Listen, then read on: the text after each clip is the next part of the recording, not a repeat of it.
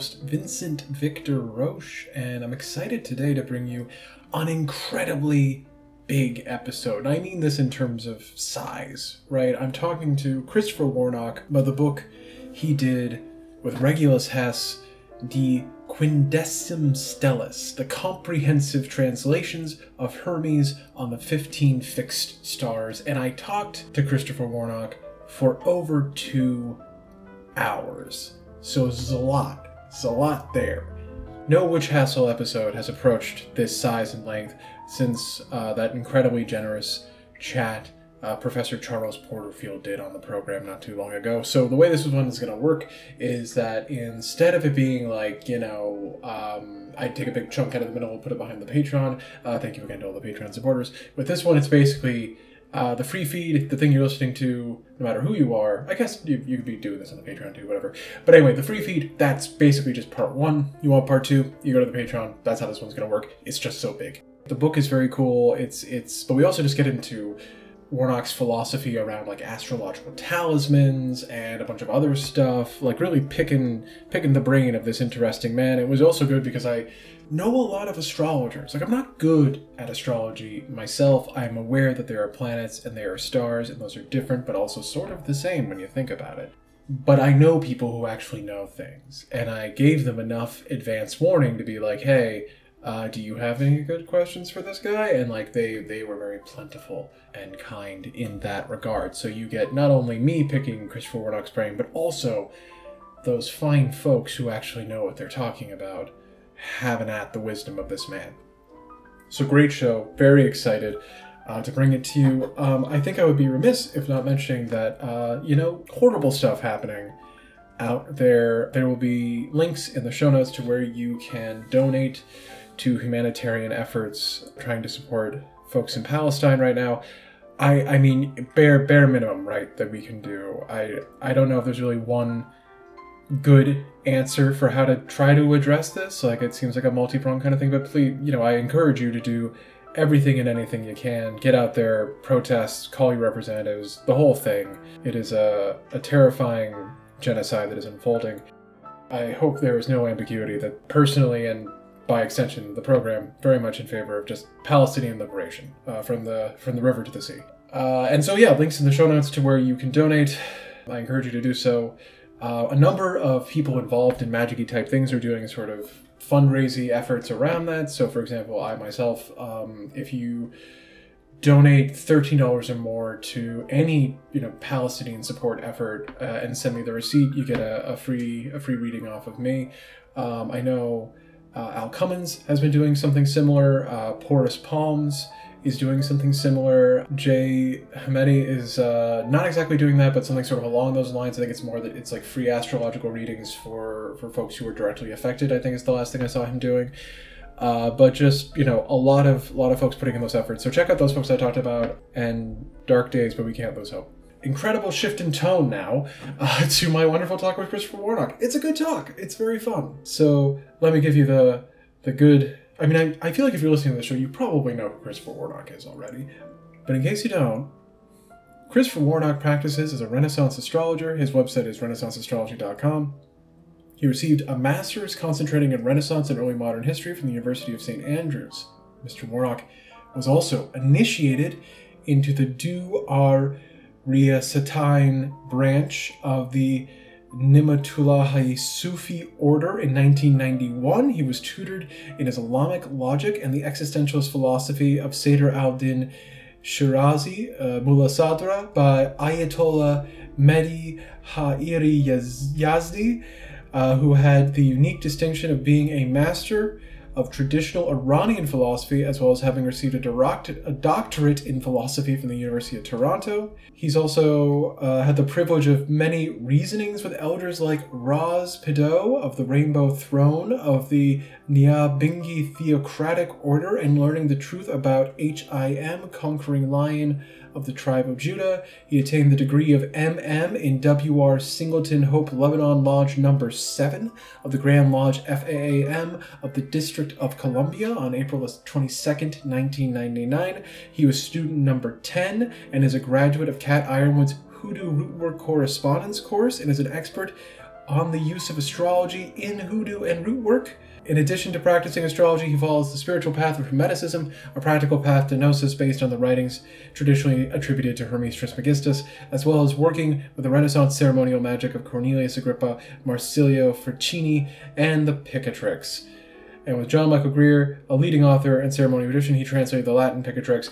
And you know, I, I, so many things you can do with him. Um, I he also does astrological readings for people's charts to see like what kind of magic they'd be good at, which is very cool and a thing I might uh, get for myself as a birthday present at some point if my once my finances kind of stabilize. Uh, yeah, I, I, haven't done any of the kind of like personal um, crazy time. Uh, uh I got a I last when I last I when I last do an episode. Uh, I got a job. Uh, I passed the licensing exam. It's all very exciting. Um, I moved, so like you know crazy times over here. But I think things will probably calm down because I now officially am uh, an officially licensed social worker. So when I do therapy, it is legit now, at least in the eyes of insurance providers. Uh, not that I've been charging insurance providers because I work at a nonprofit that does free therapy uh, as a drop-in thing uh, for folks in need, which is uh, it's a cool little it's a cool little job to do. Though things do sometimes get heavily chaotic there. Uh, oh boy. Anyway, here's Christopher Warnock. Ordinarily, I think with one of these interviews, I like to kind of get like a baseline going and get into some weird categories before we whatever actually you want. But like whatever you want to do. When I told people I was interviewing you, tons of people just rushed to the front and said, "I'd like to ask a question." So I feel okay. like, and a lot of them are actually whatever good, you want to do. Whatever yeah, you want to do is fine. Good table setting questions too. So I feel like I'm just going to subject you to the audience of this podcast directly. Um, yeah, what is your audience? Uh, it's hard to tell. Um, I, I get a lot of very nice people talking on Twitter, and Uh-oh. when I look at the, because like I don't really invest in like the insights stuff. So like all I really know from from Spotify is that occasionally they're like, oh yeah, you have a bunch of listens out of Columbus, Ohio. You have a bunch coming out of this small town in Georgia. But that do you get a sense of who, what type of people are? You know, is it magicians? Is it es- people interested in esoteric oh, stuff? You know what I'm I, saying? What kind of what? Yeah, I think it's a lot of esoteric people. Um, just general stuff, or are they into like chaos magic, or they're like pagans, or you know what I'm saying? Yeah, I mean, the people who like interact the most seem to be a lot of people with like a chaos orientation, but maybe they feel bad about it. you know, like they're kind of they're kind like of, magicians, though, not astrologers. Uh, not as yeah. Hmm, that's a good question. I think it's people who like want to know more about astrology. Okay. You know, that's like, it, it. Just depends because normally what I get is there's not many medieval Renaissance astrologers out there, so that's not an audience that I'm ever talking to you know, as in the in a podcast situation. Um, astrologers, when people say they're an astrologer, what they mean is they're modern astrologer, and that's that's that's a different school. They don't realize they're a different school, but they are a different school. I feel like and I get so, a lot of Hellenistic people. Yeah, but those people are also modern. Oh, really? They call themselves Hellenistic, but what that means is they've picked up one or two techniques and they think it's cooler to call yourself Hellenistic. But there's no real, in my opinion, nobody really practicing basically 100% Hellenistic astrology. But here's what I would say about it is that if you look at the evolution of astrology, modern astrology is like astrology pretty much died out around 1700 in terms of being technical, you know, having professional people doing it. Yeah. The elites stopped believing that there's any spiritual anything, right? They took on the mechanical philosophy, what I call atheistic materialism. And so there's always been this strand of like folk stuff, like, you know, Farmer's Almanac kind of stuff, you know, or, or like gypsy fortune teller people doing it. So probably around in the in the 19th century with theosophy and stuff like that, Golden Dawn, the astrology started to come back, but it was sort of reinvented as a means of character analysis, partly because it fits in with a psychological approach that people can handle, and also because it was illegal to fortune tell. I mean, a lot of you know that's still like what's what on the books that you if you pretend to tell fortunes, then that was a felony or whatever. I mean, New York, that's the same way. It's it's not illegal to be an astrologer. It's illegal to say you're that you can tell the future. Now, if you if you say it's fake, it's okay, but oh, actually yeah. is on the books in New York State. It's illegal. Oh yeah, totally. so, so so the modern astrologers they're focused like, like very Jungian. When Jung came in, they can do all the archetypes and stuff like that. So what they do is look at the the chart, natal chart, which is all they're looking, basically only looking at birth charts, and they look at it as a map of this of their psyche, which is great. I do that. All. I mean, I, that's one of the things I picked up. I mean, I basically do when I do a natal reading. A chunk of it I do is a psychological reading. What I'll add into it though is the traditional what they call essential dignities and debilities. So I can look at a planet and see whether it's strong, weak, or anywhere in between, you know, or afflicted, and I'll use that like for shadow stuff. It's very, it's very. I like to look at people's charts and see the shadow side. And that Ooh. shows up very clearly if you look at the if you look at the if you do a natal reading but see the modern astrology being psych, based on psychology is almost 100% positive. So any placement is going to have they look and say oh saturn and aries well that's good. That's you know your whatever saturn stands for is you know um, fiery and enthusiastic or whatever. So whereas in traditional astrology look at saturn and aries you're like oh it's in fall it's in fall. It's afflicted it's not a good place for it so that causes problems. If that rules money, for example, that's negative for your finances and things like that. So because the t- traditional astrology, medieval Renaissance astrology predicts, it has to be able to handle everything from really good to neutral to really bad. So it has a methodology that can handle all those all those different gradations. Modern astrology is very psychologically based. And when you go to a psychologist, they're not going to say, I mean, Timothy Leary did a famous study in which they looked at the results of of of you know therapy and they about a, a third people really got better a third of people it wasn't that bad for and the third like didn't help at all. But you don't go into the psychologist and say well it's probably it may or may not help you. They're like no we're going to jump in and be enthused about it and upbeat and see if it, see if it helps you which is a perfectly appropriate approach for a psychologist but not for prediction. But see in modern astrology prediction is kind of like frowned upon. I mean it's sort of like because everyone has free will right so to say you're predicting something, that's infringing people's free will. So we can't do that. Of course, we can tell what your personality is, which is predictive, I suppose, but they don't. I, I brought that up once in this. I was teaching this course, this little traditional astrology course and a modern astrology thing. And I mentioned that to students. I said, Do you believe in fate? And they're like, Oh, no, it's free will. So what about your personality? I mean, that's determined, isn't it? And they're like, That freaked them out. I got reported to the head of the college for heresy. Cool. somebody somebody got really upset about that me saying that so, so this is like saying there's a lot of this sort of underlying stuff that's going on, and this is what I'm really interested in. And if you looked at De Quindecim Stellis, my commentary gets into that sort of stuff, but the what I call metastructures, which yeah. is there's a lot of unspoken assumptions that people come to with stuff. And so before you can answer the question, it's sort of like when did you stop beating your wife questions. I'm like, wait a second, hold on. I'm, you know, that's like there's all sorts of stuff built into the question that people aren't even aware of. It's like fate and free will. I was thinking about that. Yeah. Really pretty much of a fa- false dichotomy. And it only makes sense from an ego perspective. If if there's no self, right, then you don't have to be getting into fate and free will. So, but no self is that's a little hard for people. I mean, that's a little bit kind of advanced Buddhist kind of level of of approach.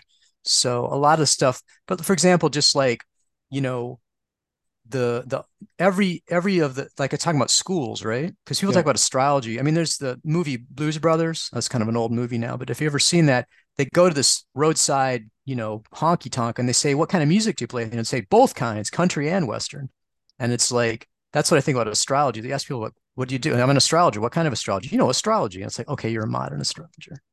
And so it it's it has its own internally consistent philosophy and methodology and everything that's you know that pretty much everybody within it uses you know? And so but they're not aware of it. I mean it's just automatically a, a lot of automatic assumptions. And so each of the schools is like that. Like so what i would say is that hellenistic potentially could be a school but there's just not a lot of people that practice it exclusively. Typically what people are doing is taking some of the techniques and then they're applying it in an underlying philosophical and methodological way that's actually modern so that's what one of the reasons I like the medieval Renaissance is that I like medieval Renaissance philosophy. Mm. And so the philosophy that underlies this medieval Renaissance, you know, is essentially traditional philosophy. It's a spiritual based, you know, that's the expectation. If you think of causality, that's a good one right there. Modern astrology, what's the causality? How does it work? And people are like, well, sunspots, gravitation, rays, beams are symbolic. And none of those are really if you if you examine any of those those are all problematic as as as causality. I mean it's certainly not anything that's scientifically detectable. It's none of the electromagnetic spectrum. It's not gravity. It's not quantum. It's not string theory. Spiritual rays what about horary I mean, horary, you ask a question and you get the answer from the horary. How does that work? I mean, I suppose you could see a natal chart as like Saturn's beaming stuff at you at a certain angle when you're born, and that has a certain effect. But horary question, and then symbolic, that's another one. I'm like, well, how does that work then? What does that mean? Because symbolic is like, you know, like Nike symbolizes the Nike company, right? But there's no real connection to though, right? It's just symbolic. So if it's only a symbolic relationship, how does it work then? I mean, astrology works. I can predict stuff with it.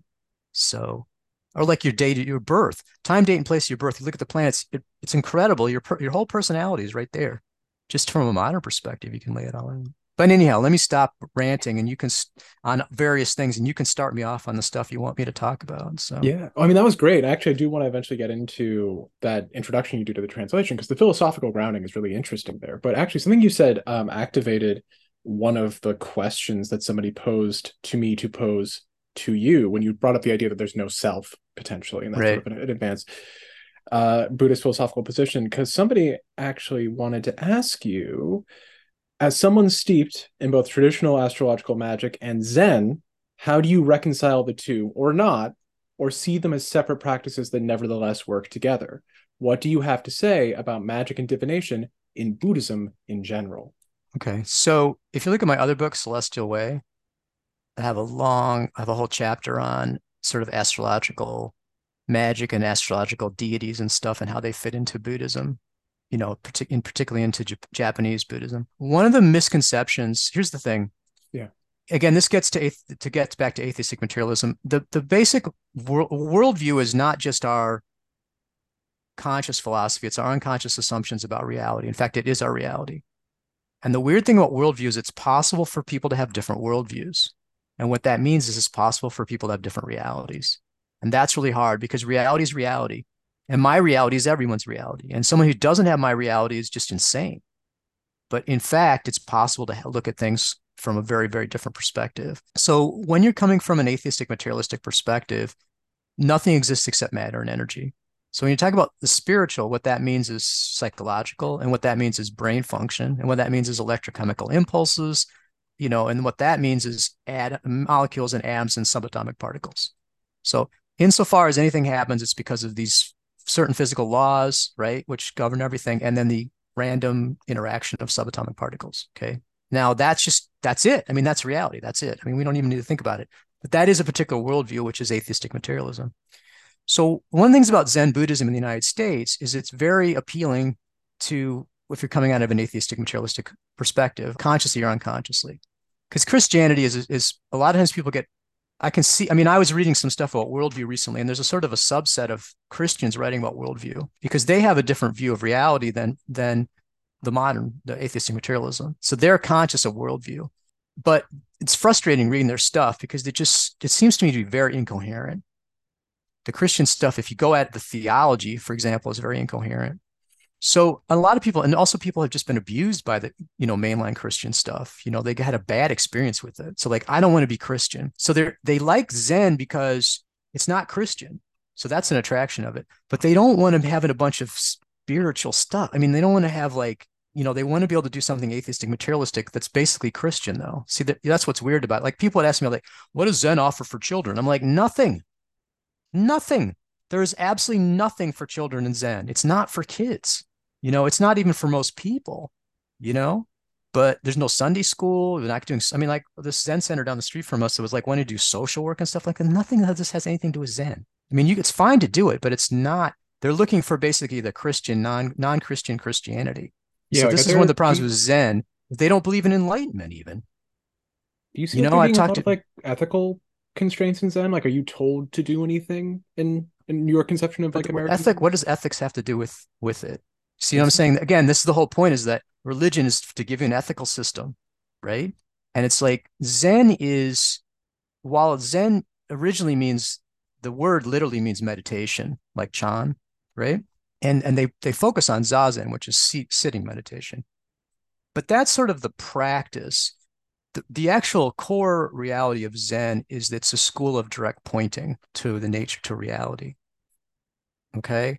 And so um, like a koan. Like, and, and I'll, I'll look at those and the people say, well, they'll try to explain them. It's like trying to explain a joke, you know, either get it or you don't get it. I mean, a koan is a, a recording of an interaction between a master and a student or two masters, right? And it's like I said, it's just like a joke because you get, if you read it and you're like, whew, then okay, there you go. That's the point of it. But if you get an explanation of it, that's just pointless. Then you're totally missing it. In fact, you're way, you're so far off, it's not even funny. So, what I would say about it is, that insofar as now, that being said, the Zen stuff that's around, like in, in Japan, you know, the Zen Buddhist stuff is basically for funerals that's what they use. That's what they do with them. I mean, you know, there's a family connection to a particular like sect in Japan. I mean, they're very fluid. Like you can be a Buddhist and Shinto and all the same time. I mean, they mix it all up. That's the way I am. I like it. But there's typically a family affiliation. And so if somebody dies, you go to them, you go to them for the funeral. And that's it. That's your only interaction with them.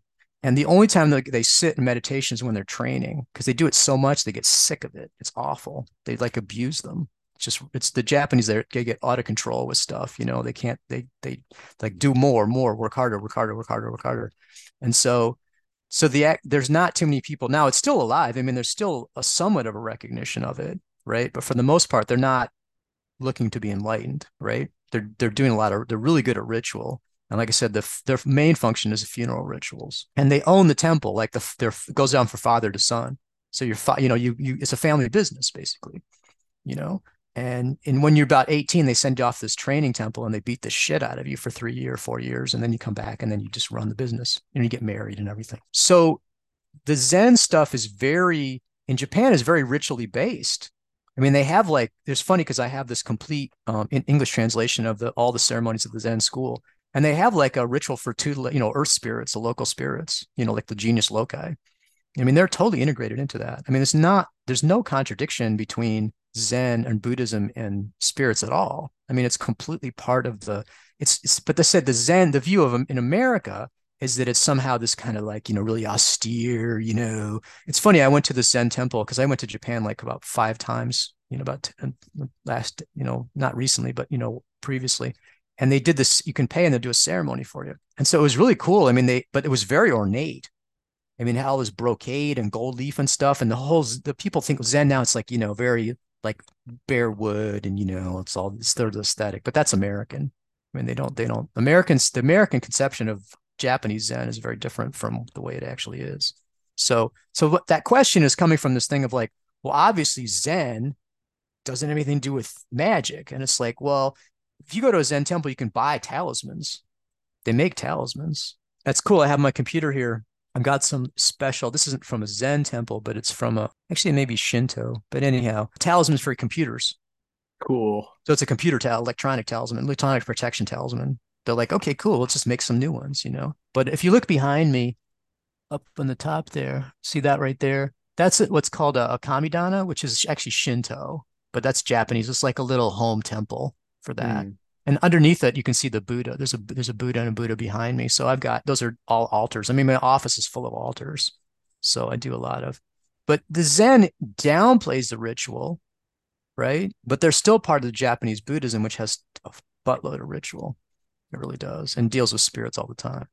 So mm-hmm. just in its context there's no now you know one of the ways of, of dealing with the spiritual world is to personify things right and so when you relate to things, it's like, you know, you can relate to a spiritual as an impersonal energy, or you can relate to it as a personality, right? Just like I can relate to you as a personality, right? But since there's no self, that's just a little bit of an abstraction anyway. I mean, what I take to be me is it's like that whole self is really like if you think about a movie, like you know, a cartoon, right? Still pictures. And if you run those still pictures at a fast enough speed, there's an illusion of movement. And so that's the way the self is, is that we take together these sort of algorithms and stuff and and everything, we run them fast enough, then we have this illusion of self, particularly when we attach it to the this body as being a separate thing, right?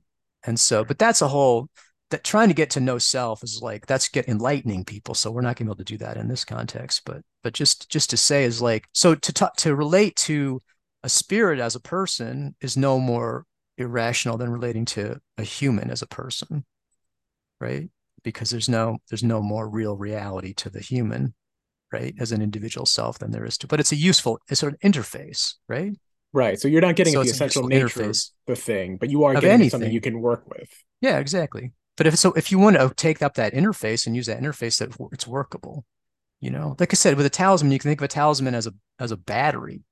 That's the way most people think of it as a battery. It's like it's charged with the energy, and you got to wear it against your. People always ask me, "Do I have to wear? Do I have to wear it 24 hours a day? Do I have to wear it during sex?" I'm like, "What the fuck?" I mean, because from my perspective, it's like a rosary. You see, it's a means of communicating with the spirits, right? Really? The talisman, yeah, that's what I. It's like a portal but that's just my that's just my view i mean none of those is correct it's just like it's just what that resonates for me and that's an acceptable model see none of the stuff i'm saying is i don't believe there's an objective reality right? That's another one of those faith things. I mean because the only evidence we have is of our subjective you know our, everything in mind. Like for example if you look and you see the tree there's no tree in your head.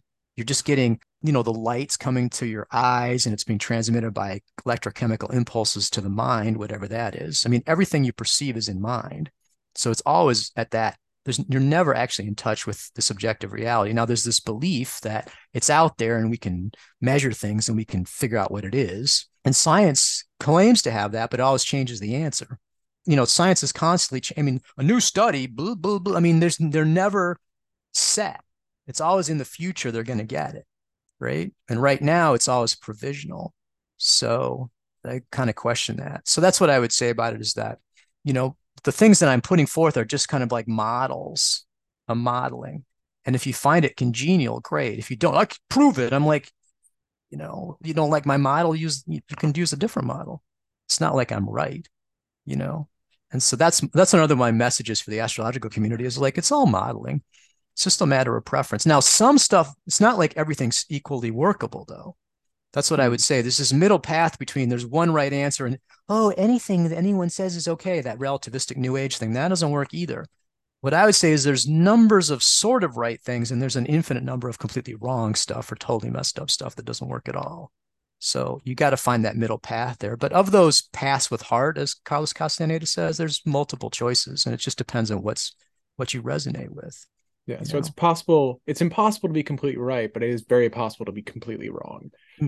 Well, really wrong in a practical matter. I mean, you're never totally wrong because there's always going to be a grain of like truth in any thing, but it's so off base it doesn't really work for you very well. When you treat an astrological talisman as like a rosary as opposed to like a battery, like how does that right. how does that affect how you work with it or work it? Because like in my mind, like what are you trying to get out of it? I mean, let's that's, say that's that's that's the that's see that's the thing. Think of the differences. Like if you go make a novena for someone to get healed from cancer, right? You're not like going and saying, "Get your ass over here, Virgin Mary! Kick, I'm going to kick your ass, and I'm going to yell at you and stuff, and force you in. I'm going to put you. I've got special gear on, and I got a circle. I'm going to make you get in that circle. I'm going to yell at you and push you. I'm not going to make a deal with you either. That's not very effective. I mean, that's what I would say. Is like you're like you're very respectful, right, of this very benign, very powerful being, and you ask for it and you recognize you may not get it. You know, it's just like, but maybe, you know, it's worth it to prayer works sometimes, you know, but it's like, it's just, it, it, it just makes a difference in your approach. You know what I mean? And, um, I'm not as focused on the results, but I still get pretty good results, you know, overall. I mean, I don't go and say, give me $5,300 so I can buy a new car, but I'm just sort of like, on the, but on otherwise I'm able to be an astrologer and support myself for like 20 years. So, yeah. You know, it's, I, I kind of attribute that. So that's what I'd say, but it's a little bit, people will be like, you know, want to do demons or the Solomonic grimoires because they want fast results quick. And it's just like, okay, I mean, that's your, if that's your thing, that's your thing. But it's like, those guys are tricky. They're tricksy. Yeah. And you may not be such a great deal. That quick and easy stuff is like, it can be, can be problematic. But that's, that's for everyone to decide. I'm not going to come in and be like, it's, it depends on what your if that's your destiny then you should follow your follow your destiny. Luckily i for me i'm like i prefer the right hand path stuff so that's my my preference. But if you look at that celestial way i said so basically what i call devotional practice you know? And so you like for example i have a um daily planetary practice. So each day is ruled by a planet. In fact that's the origin of the week. It's it's it's astrological. And so monday's the moon you know sunday's the sun saturday saturn. So i just do a short invocation, light a candle, a little bit of incense to the plant that rules the day. And I've been doing that now for 20 years, every single day. Like an Orphic so hymn or? You can do whatever you want. I just have a little one pager from Picatrix, but you can do anything mm. you want. Okay, I mean, there's yeah. really not, there's not like the, because people always say, well, should I put the candle on the right or the left. And it was just like, whatever, you know? So, so like, of course, people don't have a sense of like what's respectful or what's not respectful either. Um, that's what I say, just be respectful. And even that, I mean, we're in a society that's so completely adrift spiritually, they have no idea, you know? So even the, the basic stuff, but it's, I mean, I have a sort of a framework that I use, but yeah, it's not like you know, again, you can just I, I kind of again analogize it to Catholic people say, Oh, you're worshiping. I'm like, no, I mean they venerate. And like that's what I would say I do. It's like I just they're angels. That's how I, I think of the planetary. I mean, I'm I'm interfacing again, you can interface with planetary in many different ways. I mean, there's yeah. angels, demons, daemons, all sorts of stuff. And you can whatever you want to do. And um, I want to only interface at the archangelic level for myself. But again, I'm not going to say that that's the only right way to do, and everyone else is wrong if they do something different. But that's well, I mean, that's just my personal preference. I mean, with that caveat, right? That like this is your personal preference. You're not telling this is the, the right thing for right. everybody. Like, given that people are conceivably very spiritually adrift, like it might be helpful just like what is your basic like if you basic breakdown of the framework, like what do you so it's you're trying to work at the archangel level, you're using the invocation of the Picatrix. There is a candle, it sounds like. Yeah, candles and incense. That's pretty basic. You know, I if you want, I'll take it. I just did a new altar for my mm. planetary stuff. Let me just pick it up here, and I can see if I can show you on the wall here if I can aim it. Okay, oh, so I'm in trouble aiming it. See that? Yeah, the so triangles. And stuff. It's got a zillion mirrors gorgeous. all over it. Yeah, I just redid it, and it's it's got the seven planets, and they're in the days of the week order. So what I do is I just put it. The I have a, a candle I move, so I just move the candle, you know, underneath the image for the day. So I just move it over every day and then just keep doing the cycling through it. And if I have any kind of planetary ritual, I just do it on that altar. This is this is my planetary altar. So and, um, there are are I can't actually see the images that clearly. Are. There are eight of them though. So well, there's five planets and Hermes Trismegistus at the top. Oh, Hermes Trismegistus. Okay. Yeah. He's on all my altars because he's my kind of he's my dude. How do you unless it's like a Buddhist altar or whatever? How do you conceive of Hermes Trismegistus? Because like I, I have seen him referred to as a god. I've seen him referred to as They're a person who never existed. Okay, yeah. They're all of that. I was laughing. I saw this other thing. This, again, it's Christian worldview, and they said, you know, they're well, what is your view of humans? Are they sleeping gods? Are they a naked ape? And I was started laughing because I'm like, it's all of those, you know. Just such it's an intense like, way to pose a question. Hermes Trismegistus. Hermes Trismegistus is like he's he's like Hermes is liminal. I mean, what I love about Hermes Mercury is that he's he's not. I mean, he's a hermaphrodite too. He's not man. He's not woman. He's like he's he's not here and he's not there. You know, you can have your cake and eat it too with Hermes. So God, yes. Human, yes. Neither, yes. Both, yes. It's like no and no. Flip it around. No, he's not any of those things. So that's that's the thing about it is it's like it's I mean her this is coming out of this Western esoteric, you know, stream that's hidden, you know, coming from like first, second, third century, this mixing of the Egyptian and Greek, you know, the stuff that happened within the the the Roman, you know, cultural sphere, very much like art today. You know what I mean? This is like really this incredible mixing of cultures, incredible wealth, incredible you know stratification of society and then decay you know so it's like very much analogous to the that's our you know it's interesting if you look at china right they have the chinese dynastic cycle and the way the chinese dynastic cycle works is that you have chaos you know the country's you know falling apart and then a new leader arises a new dynasty arises it unites the country right and then it rules through the literati class. You know, they have the examination system and everything. And then about two or 300 years, and then it becomes corrupted and then it falls apart again. And then the new dynasty arises. So that's their cultural cycle. Our Western cultural cycle is Rome, you know? So that's really what, you know, we've just replicated on a worldwide scale now. This actually brings up something I wanted to ask you about, which is that, you know, you mentioned this idea of like the self not really existing you know mm. um, hermes is is this liminal kind of it's it's this idea of not being right like not here not there it's sort of just not right. but then you've also talked about the idea of like you know your personality is inscribed in your natal chart you have a destiny that you might sort of seek to approach. So like how do you sort of if you look at that think about this. those two things? another way another way to look at that because it's a good point. If you look at your chart right you can see all in a celest you can see in a celestial way in an astrological way all the forces that combine to produce you right? And see all the planets like the like you know I have like Saturn and Aquarius rising, you know. So the Saturn rules my first house, and he's in Aquarius where he's really strong, and so obviously I have this huge Saturn influence on my life. It's very strong. It's mostly positive, but Saturn brings some melancholy. But see, if I say that produces this in my personality, that's one way of looking. Another way to say I'm just channeling Saturn.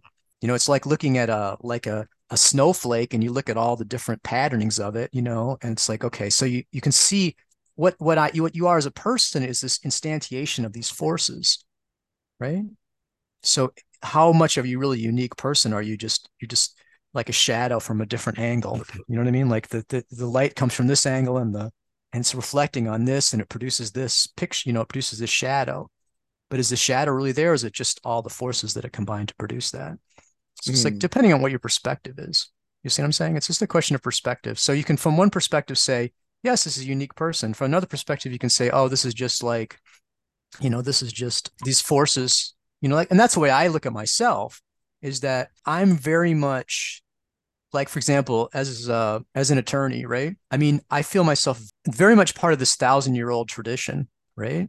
Because the law is very old you know? Our law is very much embedded in you know the common law and everything and in England and history. And so I've been privileged, for example, to be able to make precedent. Like, for example, I've done cases that have gone up to the highest courts in the like in, in the state I'm in or in the District of Columbia. And those cases, once they're decided, make law. And those are they're part of that this tradition.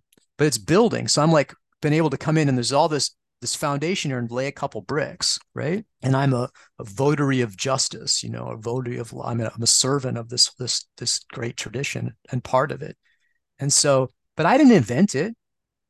And the stuff that I came up with is not like unique. It follows the it follow. It's like like I said, it's like this medieval craftsman working on the cathedral. You know, and I I did a couple statues, but again, what's the what did I get the inspiration from the statue from? You know, I didn't totally make it up myself. It's going to be what you see what I'm saying. Yeah. So it's like it, it's a craftsman approach. The same thing with it with the astrological magic. I didn't invent it. It's not unique to me. I looked at these sources, and what I did was to provide a framework, translate, help translate Picatrix, provide a framework for actually doing it. And everybody practices astrological magic now seriously now uses my framework, right? But they do it in different ways. You know what I mean? People have all sorts of different approaches, but the infrastructure, that's what I was able to to kind of like look at these sources and deduce a practical methodology for actually using them, right? And based on the fact that I'm coming out of a spiritual worldview, and I'm deeply imbued with this, you know, with the with the tradition itself and worked in it because I was trained as a horary astrologer, right? So I was able to do it. As opposed to the modern thing, like I'm a genius, I invented it. It comes from me. See, I don't see the stuff as coming from me. I think I see myself as a vessel. Yeah. Right. So insofar as I'm doing it, this is a very traditional view, you know, but that's just because that's where I come, you know, I mean, that's what I'm drawn to. That's what I come out of. That's my, that's my Dharma. That's my job.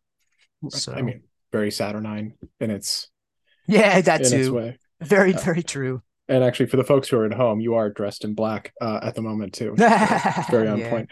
Um, there's actually another listener question that I feel like kind of taps into this a little bit, and that is the constellations where we locate fixed stars seem to be a way to understand their essential character, such as the qualities of um, I'm going to say I've never actually said this out loud. Spica, Spica, Spica, Spica. My English friend, my English friend of mine said Spica, and I, since I'm from the Midwest, I say Spica.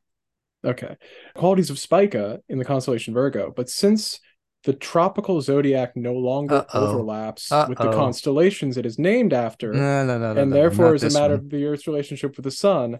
What can we do with the otherwise really oh, good idea that fixed stars are part of what gives the signs of the zodiac their qualities as influences on the planets. See, this person thinks they had the unique idea. They thought they thought of this, right? And I've, it's only the hundred thousandth time that this exact same question has been asked to me. Okay. And I have a whole page on my website about it. But I will give a brief explanation for it. Again, atheistic materialism, right? So atheistic materialism says there's nothing real except matter and energy right? And so if you want to know the truth about something, you got to look to material, right?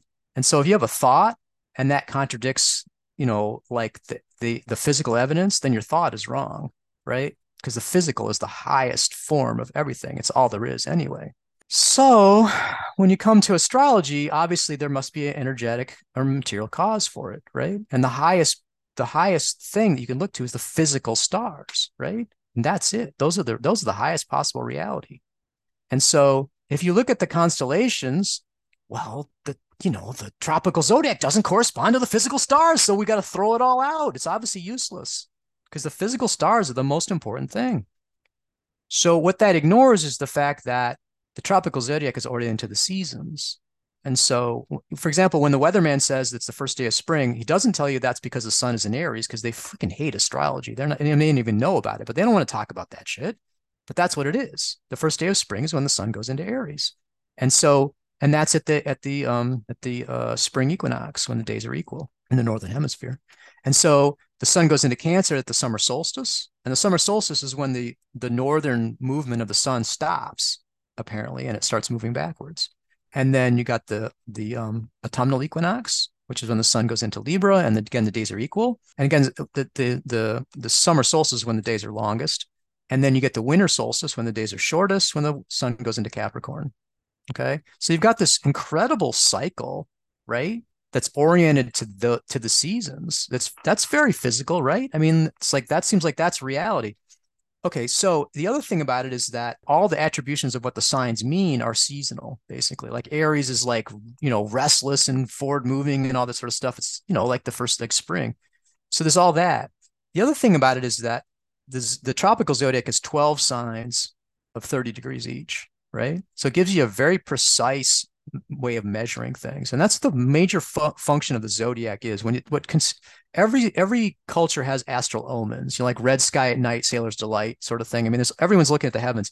But in terms of astrologies they need a zodiac. And a zodiac is a 360 degree circle around the earth and allows you to very precisely give the location of anything. So if i say two taurus that means it's at 62 degrees of the circle right so but basically that's what the zodiac's function is so like fighting about like sidereal, which is what the Vedic uses versus tropical is like fighting between the metric system and inches, you know, the imperial system. They're just two measuring systems. I mean, whatever, use whatever one you want. I mean, if you're doing if you're doing Western, they use tropical. So you use it's like we use inches here. I mean, whatever. But there's this thing called a constellational astronomical zodiac. And what that is, is tries to follow the constellations. Okay, well, where's the boundary of the constellation? We don't know. It's not hard to do that. And then they're all different sizes.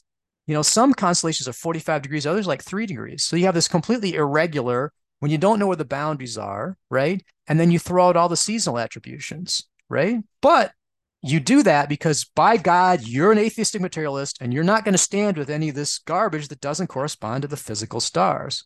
And so that's you throw the whole baby out with the bathwater.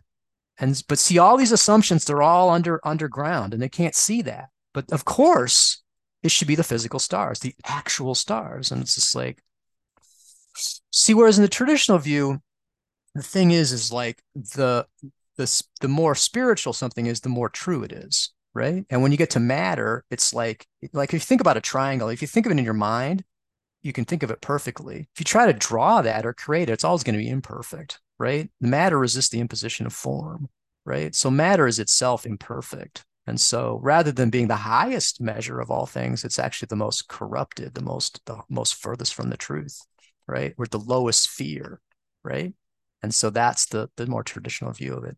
And so that's what I would say. That's a short, you can look at the page on there. You can just search tropical versus sidereal versus constellational zodiac and you get my page on that and people can read it. But again, people also think that they thought of that. And that's a good example of like, I was saying they're unique. I'm a special, unique person with my own unique thoughts. It's like, no, I mean, you're just, you're just a walking instantiation of worldview, right?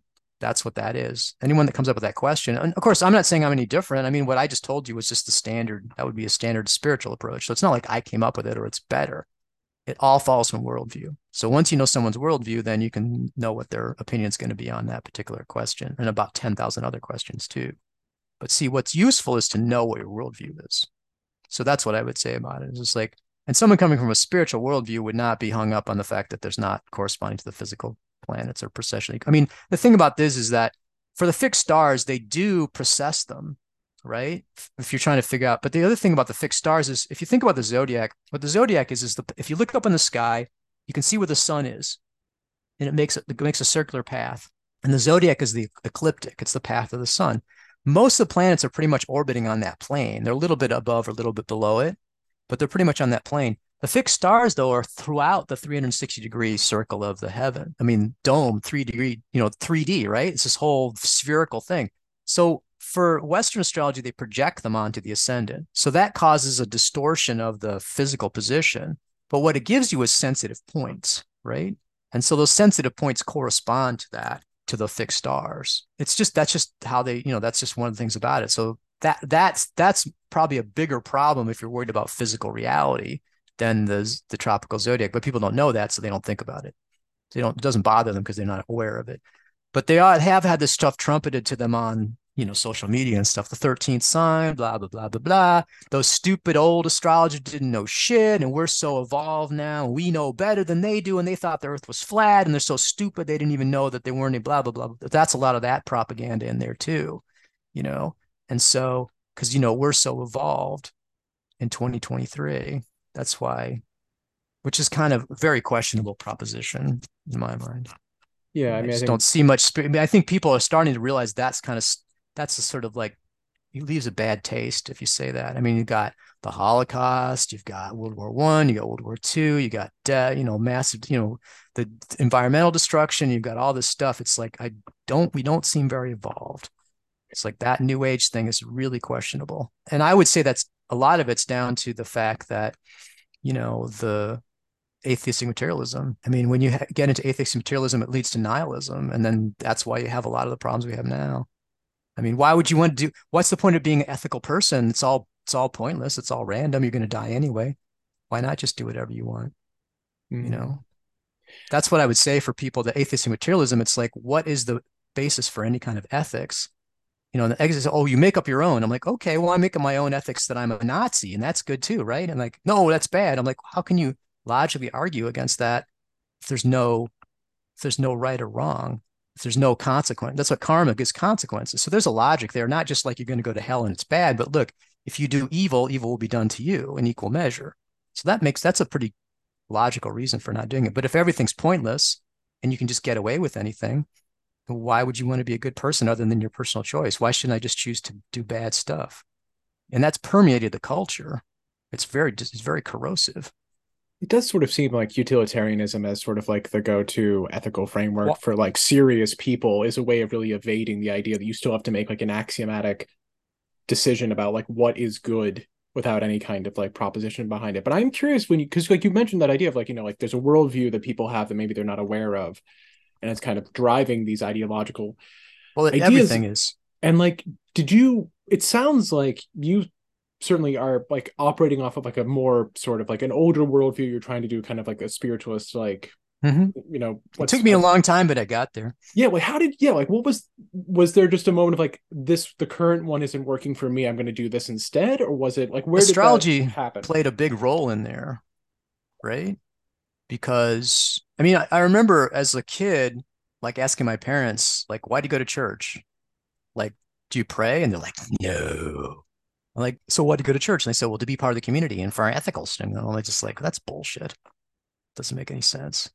And so I was I was quoted agnostic. In other words, I was an atheist materialist. But then spontaneously, when I got out of law school, I became a seeker you know, spiritual seeker. And that's sort of like buffet style. Like just sample everything, read a lot of books, sample things, you know, don't get too deeply into anything, but just armchair, read a lot of stuff, you know, or just loosely do things.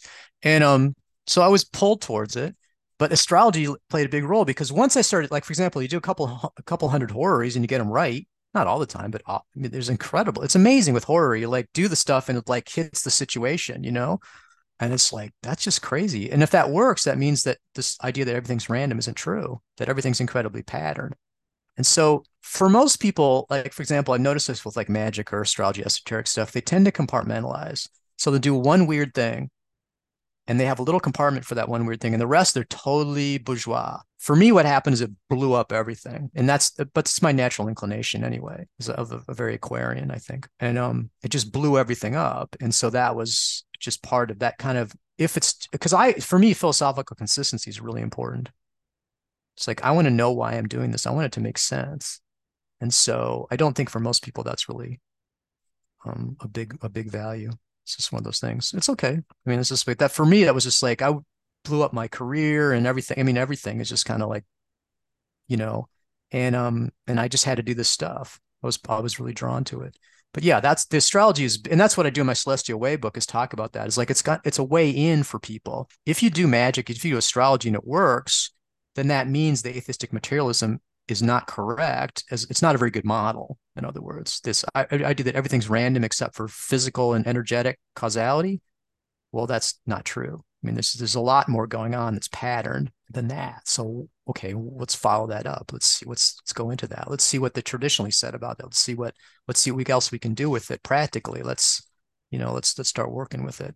So that's a really that's a good way in for modern you know for contemporary people as opposed to like the mainline religion stuff, see, they're so infected by atheistic materialism that, you know, they believe this stuff literally happened. Like the Bible's literally true. I'm like, oh my God, that's really, that's kind of crazy, you know?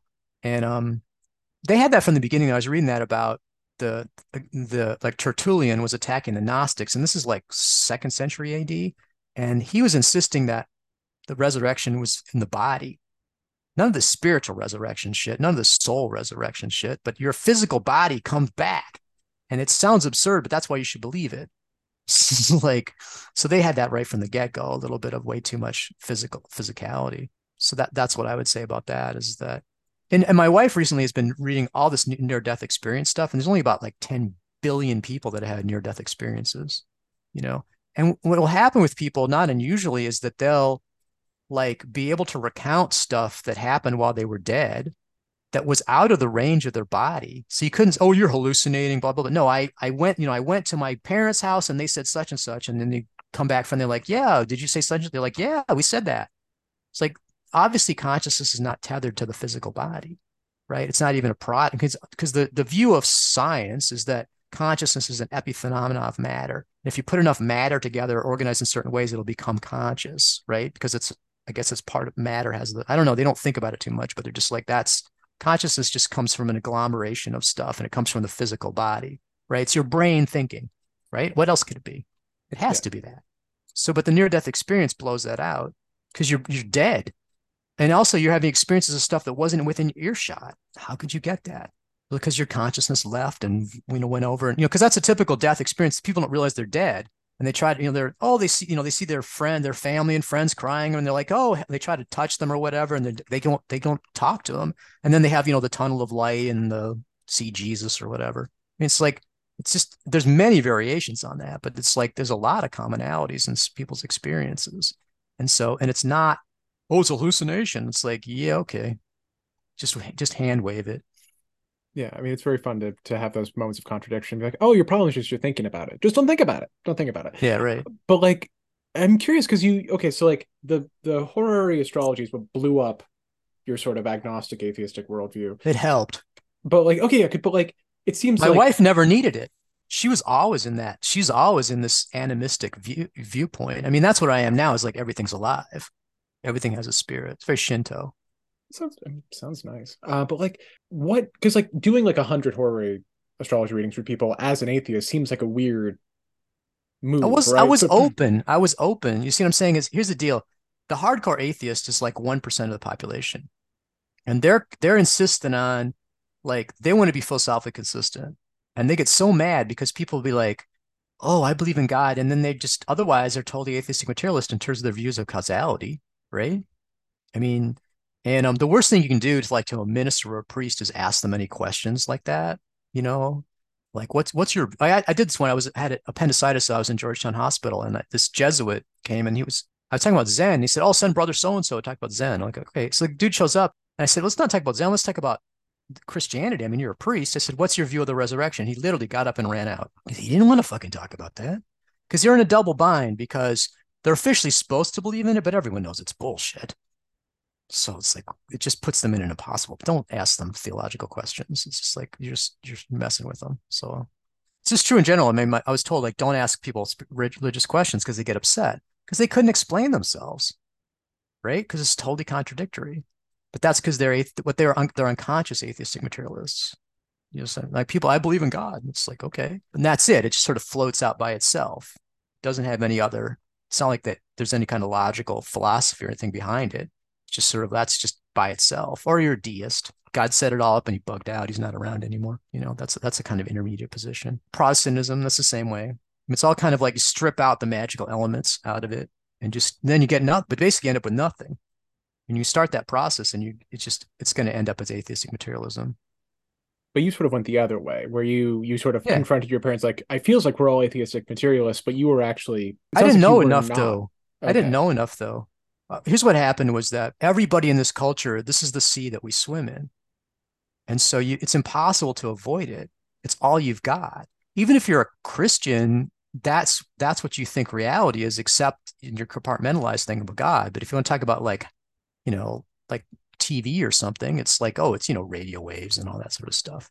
And of course, lit- it's literally true because I mean that's the thing. This I was reading this book about archaeology in Israel, and they're obsessed with finding you know proof of the Bible, physical proof of the because that would really prove the Bible. Because we found physical evidence that would really prove it. Because that's the high like i said that's the highest proof of anything. And so or you know the, it's like that creationism insanity of like oh the earth's 5000 years old and there's fake fossils. God put fake fossils in to fake us out and stuff like that. I mean just insanity. But uh, the thing is that given who i am and given the influences and also the fact that we're reaching the end of the reign of atheistic materialism i mean what's happening is that you have this hermetic renaissance every couple hundred years. Like the Renaissance itself, it was, you know, jump started by, you know, Ficino translating the Corpus Hermeticum and stuff like that. I mean, it, it, there's a there's an incredible resurgence of magic and astrology and hermetic thought and things like that in the Renaissance. It happens every so often. That's happening now. And so this is being injected into the culture because it's the zeitgeist is ready for it. So I'm just a little bit ahead. That's all, you know, of the of the mainstream. And um, what's going to happen too is you know with the fall of industrial civilization or the or the slow fall of it then the prestige of science and technology is going to be like severely broken and then the underlying because the, the view right now is like well we have air conditioning we have plasma screen tv so obviously atheist materialism science is great i mean science is so prestigious it's so but it's so tied up with atheism you can't have a non-atheistic materialistic science it would have to be something different it would have to be huge changes in it but people just don't want to give it up so we can't go back to that superstition. You know, we have to cling tightly to the truth, which is science, science, you know, and that sort of thing. So it's it's just a really it's, it's what we're it's it's very like like a psychological psychology session, like exploring on a on a on a on a societal level. It's like psychoanalysis, societal psychoanalysis, right? And this is the shadow side. It's a lot of the stuff that we don't want to look at, we don't think about. You know, it's it's all kind of hidden. But that's the way esotericism, mean, it's hidden, right? This, it wouldn't be esoteric. It wasn't hidden, it wouldn't be esoteric. So that's just part of it. And the thing too is not secrets, because secrets are like, oh, secret, like an, everyone can easily understand it. This shit, it's hiding in plain view. It's an arcana. You can't see it. You know, I'll give you a good example of that on a fun, on a, on a very small level. You know, I live in a very red state, super red state, and they hassled me about being an astrologer as a lawyer. The bar did and I had to separate. I had to separate my practice. So, like in my state, I'm only a lawyer. I don't do any astrology readings for anybody or sell talismans or anything in the state. And out of state, I'm only an astrologer. I have to keep this very, very careful. But what's funny about it is it's never been reported in the media because I did a lot of. I'm actually pretty active as far as doing like I do um, landlord tenant stuff. Yeah. Right. And so I get. I, I was in the. I was on KCRG, our local TV station, not too long ago, for a story, but they've never reported on the law and astrology because it's too freaking weird. It just blows their mind. It's so weird that they just ignore it. It doesn't even exist as far as they're concerned. So it's like because it's just too because the thing about it is is that when the media only has about hundred stories, if you want to get a story in the media, it has to be one of those hundred stories. If it's not one of those hundred stories, they can't report it. And the astrology, the only story for astrology is fake, con, fake, or or idiot.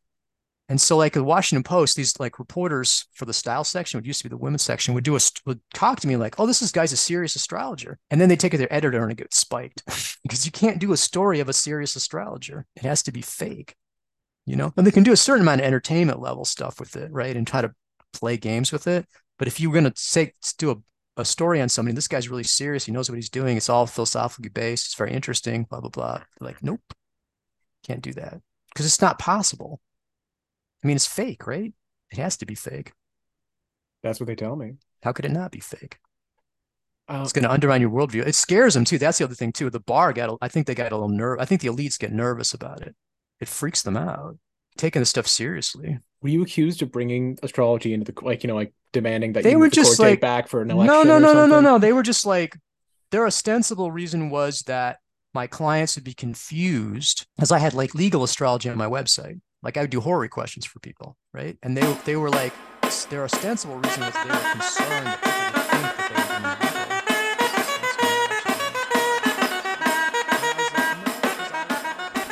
Well, kiddos, that's the end of part one.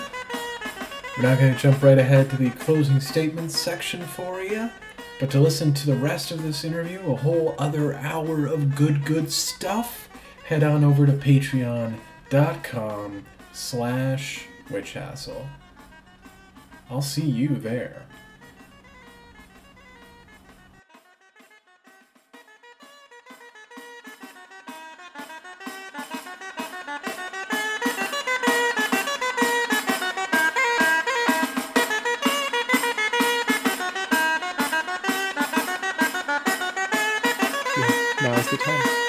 Incredible. Thank you so much. Um, if people want to learn more, I mean, the book is out, right?